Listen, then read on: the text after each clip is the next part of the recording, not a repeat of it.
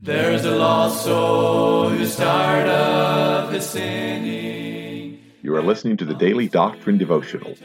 This is a daily podcast designed to teach and preach Bible doctrine each weekday throughout the year. This is evangelist Tim McVeigh asking you to please let others know about this podcast so that they can subscribe or tune in each weekday. At the end of the podcast, we will provide you with subscription information as well as contact information for our ministry. Thank you for listening, and we pray that the Lord will help each of us as we study and preach the Word of God. And the saints all with gladness are singing the glorious song of the redeemed, song of the redeemed. Thank you once again for tuning into the podcast. We certainly are thankful for the opportunity we've had this week at the Calvary Baptist Church in Saltillo, Pennsylvania. Uh, thankful for some of you from the area that came out to the services. Thankful for those of you that have let us know they listen to the podcast. What a blessing that is. And we always appreciate when folks let us know they're listening. And so some folks this week that we didn't know listened are listening and how we rejoice and how we thank the Lord for that. And, you know, we've had many different speakers here on the podcast. We've had some just preach. We've had some give testimonies. And we've had some just tell their life story, which is their testimony. It's what God has done for them. And uh, it seems like there's always a greater response. People want to hear what Jesus Christ is doing in the lives of people. And we don't mind doing that on the podcast. We're thankful for those lives that have been changed. But the purpose of this podcast has been to daily to provide doctrine and daily give a doctrinal exhortation that folks that are interested in learning, folks that are interested in something edifying, something to help them through the day, something to strengthen them each day, that they might tune in and listen and learn things from the Word of God. That is the purpose of this podcast. And one thing I've learned is I have to learn to be able to teach others. And so, as we're in the book of Job, we're learning the book of Job. I have preached through the entire book of Job some 15 years ago on the radio. I have studied the book of Job, and the Lord is still teaching. The Lord is still instructing these unsearchable riches of Christ. And so, when we go into Job chapter 3, there's some things here that uh, I don't fully comprehend or understand. There's some things I think, there's some things that I have knowledge of, some things I have some ideas of. But I want you to understand as I go into Job chapter 3, I do not have full understanding of this chapter. I would like to have better understanding. There's a lot of dark things in Job, and those dark things uh, are often hidden things. They're things that you must search for and find. And I believe that's Job chapter 3. I don't fully see this as Job just lamenting his calamity. I believe it was Matthew Henry said of Job. He said, uh, We saw the breakdown of Job's perfection. Uh, it's just the evidence that we're all sinners. That's one of the things I believe Matthew Henry said. And uh, yes, we do see the breakdown of Job. We do see Job's calamities now is upon him. He complains. Uh, and yet, at the same time, Job's complaint is not entirely Job here. And there's a couple of places we can look and see that. And I just want to touch the beginning verses of this chapter in Job chapter 3. He says, After this opened Job his mouth and cursed his day. Now that's the day that Job is in. And Job spake and said, Let the day perish wherein I was born, and the night in which it was said, There is a man child conceived. Now there's some words here that make sense. There's some words here that tie together. People could say, Well, I see Job there He's lamenting the fact that he's even born. And I don't think that's a wrong statement. I don't believe that's a, an inaccurate statement. And in verse 4, it says, Let that day be darkness, let not God regard it from above, neither let that light shine upon it. And then he said in verse 5, Let darkness and the shadow of death stain it. Now that's the day of which he's speaking, that day that it was said a man child was conceived. He says, Let a cloud dwell upon it, let the blackness of the day terrify it. And so, right away in those first verses, we see darkness in verse four. We see the night in verse three. We see no light in the end of verse four, darkness, the shadow, a cloud, blackness, all in verse five. Verse six, night, darkness.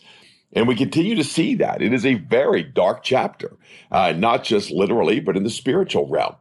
And uh, again, Job is speaking here. Job is in a very low place. He's lost all of his uh, flocks. He's lost all of his family, save his wife. He's lost his health at this point. Job is very low. His friends have sat there for seven days not speaking. And uh, they're sitting there waiting for Job to speak. They saw his grief was very great. And thank God for friends sometimes who can lay their hand upon their mouth and not speak.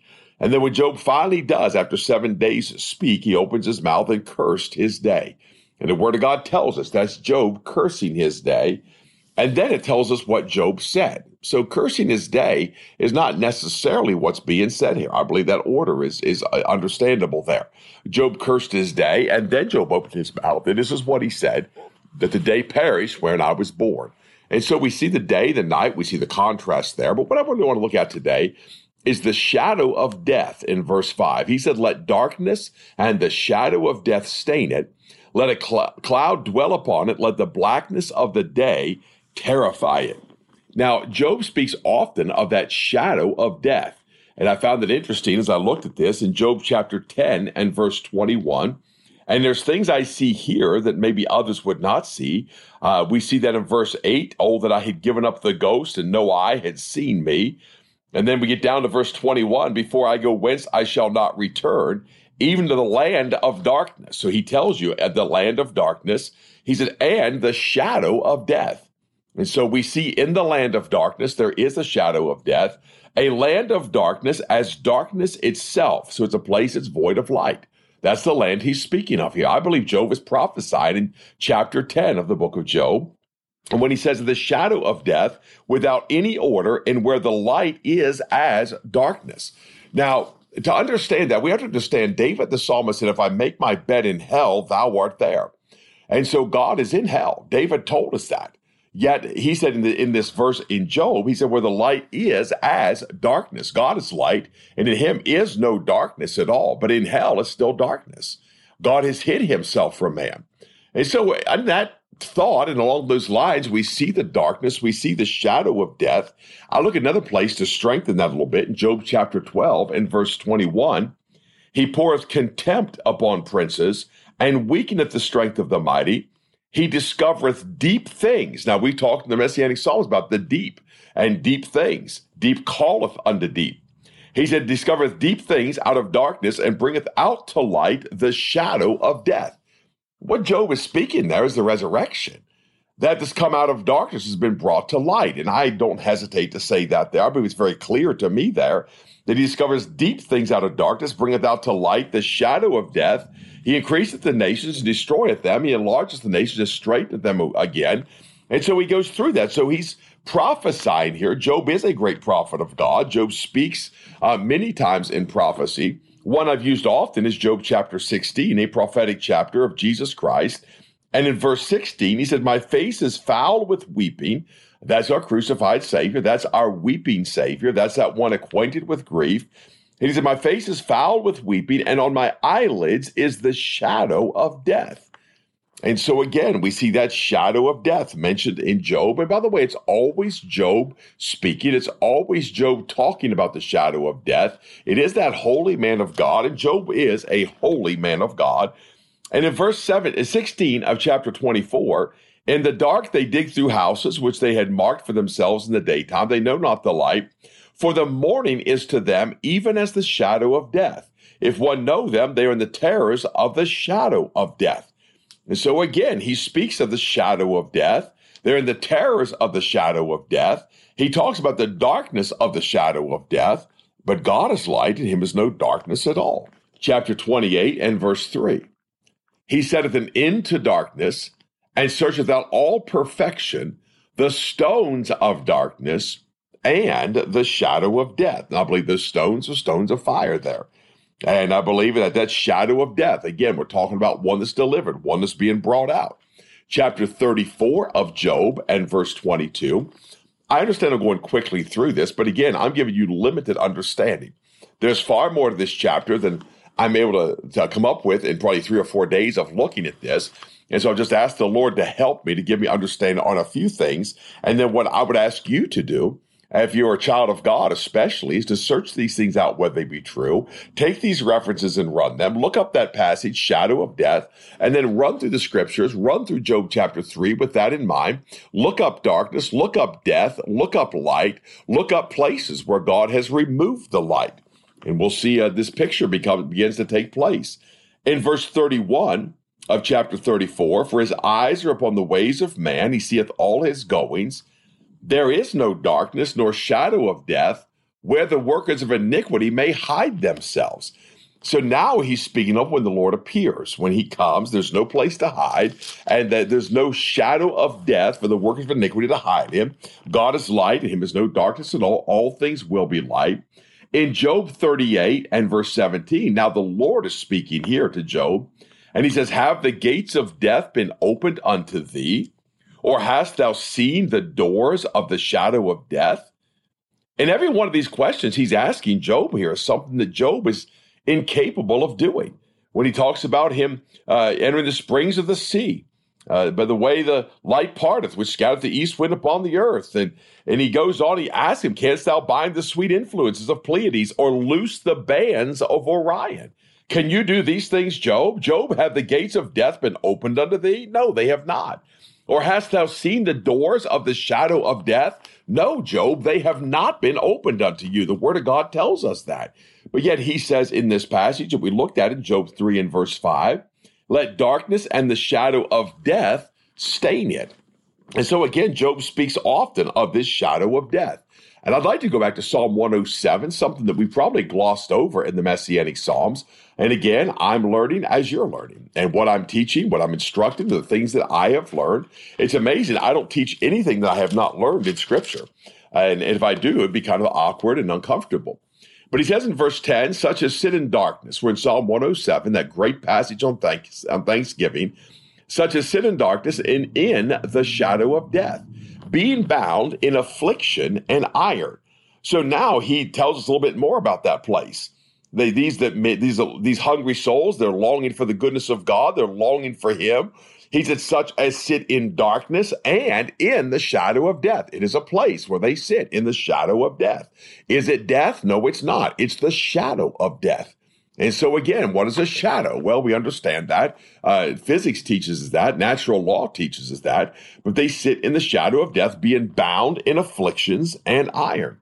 Verse 14 of that passage tells us then, He brought them out of darkness and the shadow of death and break their bands in sunder.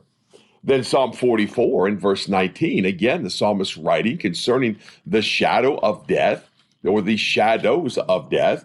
He says, Thou hast sore broken us up in the place of dragons and covered us with the shadow of death. Where's the place of dragons? What is the shadow of death? Where are the dragons at? He tells you that all through the scripture. Psalm 23 4, yea, though I walk through the valley. It's a place. It's, it's, it's close to death. It's in the shadow of death. They all walk through the valley of the shadow of death. Now, I would stop there, but the Lord really impressed upon me to go to the book of Luke, and we're just running that phrase. That's all we're doing. It's a very simple Bible study, but we're running that phrase in Luke 1 and 79 to give light to them that sit in darkness and in the shadow of death. That's when Jesus Christ came and loosed their bonds. That's when Jesus Christ came and filled the hungry. He gave light to them that sit in darkness and in the shadow of death to guide our feet into the way of peace. That's the working of God. And he has done that, and he's going to continue to do that. Bless his holy name. Now, Isaiah prophesies about this, and Jesus Christ fulfills that prophecy in Isaiah 9 and 2. The people that walked in darkness have seen a great light. They that dwell in the land of the shadow of death, upon them hath the light shine. Now, that's exactly what we've been talking about. It's what David spake of. It's what Job spake of. It's a place. It's the land of the shadow of death. It's where the prisoner was. It's where Jesus Christ redeemed him. It's where Jesus Christ came and set him loose. It's where Jesus Christ came and brought him out and fed him and clothed him. He brought him out of the prison, brought him out of the dungeon. Bless his holy name. Matthew 4 and 14, that it might be fulfilled, which was spoken by the Isaiah's prophet, saying, the land of Zebulun, the land of Nephthalim, by the way of the sea beyond Jordan, Galilee of the Gentiles. The people which sat in darkness saw great light, and to them which sat in the region and shadow of death, light is sprung up. Now, when is that? When John's cast into prison, he departed Galilee, came into Capernaum, and light has sprung up. Those in bondage, light has sprung up. Those in the shadow of death, light has sprung up unto them through Jesus Christ. Now, our last reference I'm going to look at in this is the book of Amos. There's a couple others in Scripture. You can look them up in Jeremiah and uh, in the Psalms, but the book of Amos. And again, he deals with this prophecy, and I believe it is prophetic here, And one of the things you look at when you look at the book of Amos in Amos chapter 5, and it's in verse 8. But one of the things you have to look at here is the rightful place, the rightful time, the rightful, uh, the rightful uh, scripture. And he says in verse 8, See him that maketh the seven stars and Orion, and turneth the shadow of death into the morning. That's Jesus Christ. That's what he did. He brought light into darkness, took those seven stars, which you see later on in Scripture. And these are the seven stars of Orion. Job spake of Orion and Orion, turneth the shadow of death into the morning, and maketh the day dark with night, that calleth for the waters of the sea, and poureth them out upon the face of the earth. The Lord is his name. Now, when the deep was broken up, God called those waters out, but God also calls those waters out to water the face of the earth. He does that. It's the doing of God. Matter of fact, it was Amos that told us in Amos chapter 9, in verse 6, it is he that buildeth his stories in the heaven and hath founded his troop in the earth. He that calleth for the waters of the sea and poureth them out upon the face of the earth. The Lord is his name.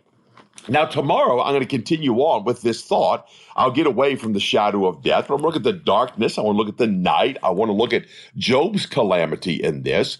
But we certainly see Calvary. Uh, we see the darkness of Calvary. We see Jesus Christ walking through the valley of the shadow of death. He will fear no evil. And so again, we see Job goes into that role of a prophet. He goes into this. And again, I don't fully understand or comprehend this, but I pray that you bear with us on this. And tomorrow, with the Lord's help, I'm going to begin in verse 6 and look at the rest of this chapter of Job chapter 3. Would you have a great day? There's a lost soul who's tired of his sinning, and he longs to return to the Lord as he cries for forgiveness and mercy.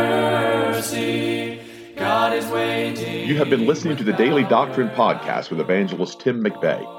For correspondence, please contact us through our website andsomeevangelists.com and use the contact form to connect with us. You may also subscribe to the podcast through our website or search for Daily Doctrine Evangelist Tim McVeigh on iTunes, Google Podcasts, Spotify, Audible, or Amazon. To write to us, please use our church address, which is Manasseh Community Baptist Church, 70 Back Hollow Road, Blain, Pennsylvania, 17006. Thank you for listening, and we pray that the Lord will help each of us as we study and preach the Word of God. Don't forget to subscribe and tune in tomorrow. And remember to look up, for your redemption draweth nigh. There only was strife. Now the angels of God are rejoicing,